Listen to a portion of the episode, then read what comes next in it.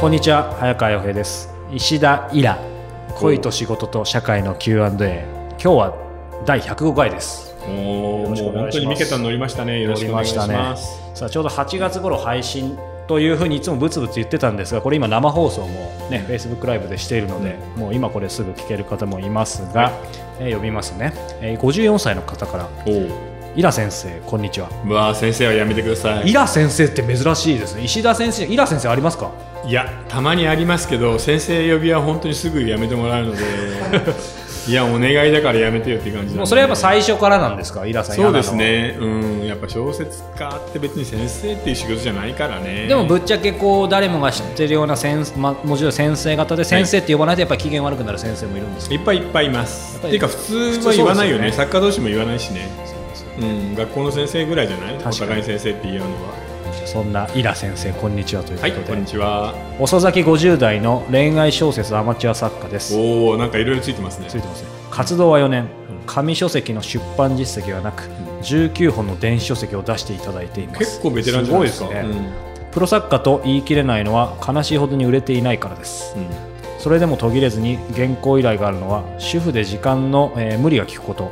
編集者の要望を嫌がらずに原稿に反映させられるからかと推測しています使いやすい下請け業者という感じです、長年の憧れだった文筆業に携わることができただけで確かに幸せは感じます。しかしやりがい搾取という言葉の通りの仕事内容です。私が恋愛小説を納品しているレーベルはかなり大手ですが全く宣伝しません、不思議なことにレーベル用のホームページさえありません、宣伝は作者本人がツイッターで発信フォロワーが拡散する形式に限られています そうね。やりがい搾取、こうなるとフォロワー数の多いベテラン作家さんの独り勝ちになります、やはり私自身のツイッターベタの成果と落ち込む無限ループ、買い切りの原稿料は費やした3ヶ月に換算するとお小遣い程度、ダウンロード量に至っては実績表を見るのも辛い現状です。憧れだった内容にあった表紙練りに練ったタイトル、渾身の煽りコピー。書 店員さん、えー直々の、えー感想と推薦すべ、ては紙書籍のものでため息が出ますなるほどね。巨額の資金が必要な紙媒体に比べ、電子書籍はリスクが低く、だからこそ私のような一階の主婦にも、えー文筆の道が開けました。きっかけには心から感謝しますが、使い捨てにならないよう、そして売れるためにはどうしたらいいでしょうか。いやー、売れるためにどうしたらいいか正直わかんないよね。ただ、あの、もう19冊書いてるじゃないですか。はいなので、ここのえブランドでの仕事は、まあ、それなりにいろいろな、まあ、縛りがあると思うんだけど、えー、こういう形で恋愛を書いてほしいとか、こんな風に展開をしてほしい。はい。なんていう縛りがたくさんあると思うんだけどね、うんそういうのを書いてると、だんだん自分の中でなんか溜まってくるんですよね、作家って。はいそのパターンだったり、同じ仕事ばっかりしてると。なので、そういうのを溜め込んだものをですね、はいあの、自分の好きな風に書いて、一回、その紙の本の新人賞の方に応募してみません？うん。あの、電子書籍で20冊本を出していても、紙の本でその過去の経験を問わずっていうのが多いので、はい。あの、新人賞応募できますから、確かにそこで書いて、一回勝負してみましょうよ。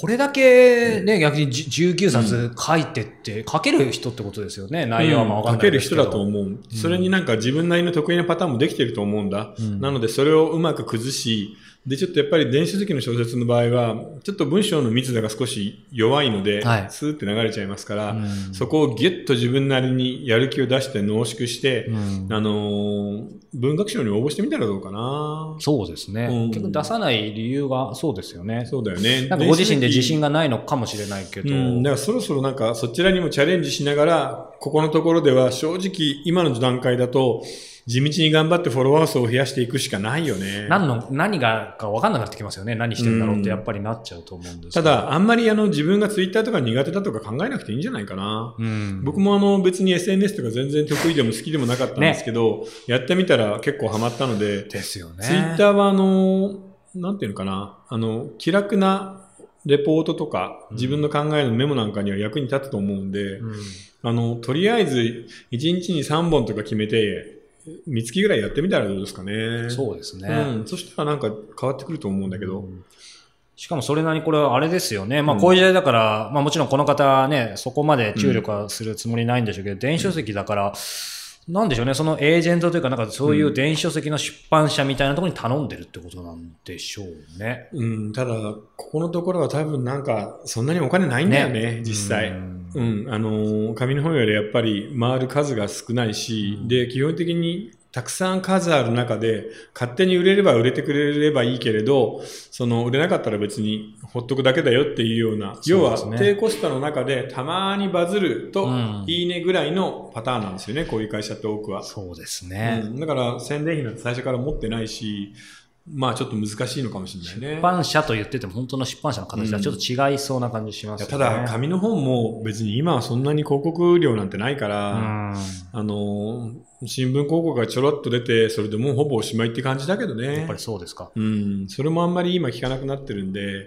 なかなか書籍の広告自体は難しいね。で、広告をすれば売れるってことは全くないからねちょ。っと結構どうです？イラさん、その、まあ、リアリティのあることとして、うんまあ、イラさん、えー電子もですけど、もちろん紙もやってきて、ずっとやってきて、一番広告もボンと出る時代も知ってて、今、うんそういう現状がある中で、直接出版社から言われないにしても、うん。やっぱり著者自身で、作家自身で、なんか売っていくみたいなのは、イラさんいや、あんまりでもそれを考えても 無駄なので、うん。なんか、なんていうのかな、すごく必死に頑張ってる人もいるんだけど、そんなに効果は出てないかもしれないね。あその結構有名な作家そう、の方だからみんな、なあの広告を見ると、ああの出版社が売ろうとしているって思うかもしれないけど、うん。逆なんだよね。あある程度売れた。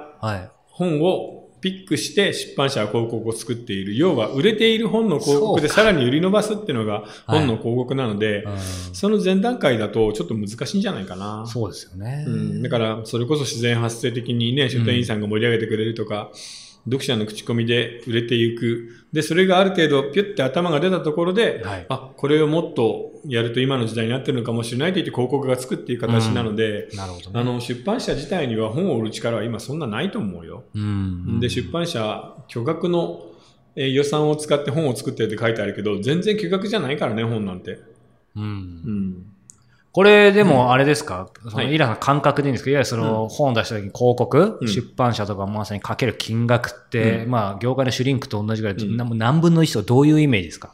いや、結構頑張ってるんじゃないかな。うん。そのお金に関してはあんまりそんなにケチらずに、うん昔の例えば7割、8割ぐらいまでは。あ、そのくらいは。うん、要うん要は新聞広告とか雑誌の広告とかは出し続けてるからね。はいはいはい。それはそんなに安くなってないので、ううんん。だからまあ逆にね、ちょっといろいろ経費が多くて大変っていうのが出版社の今の感じかも。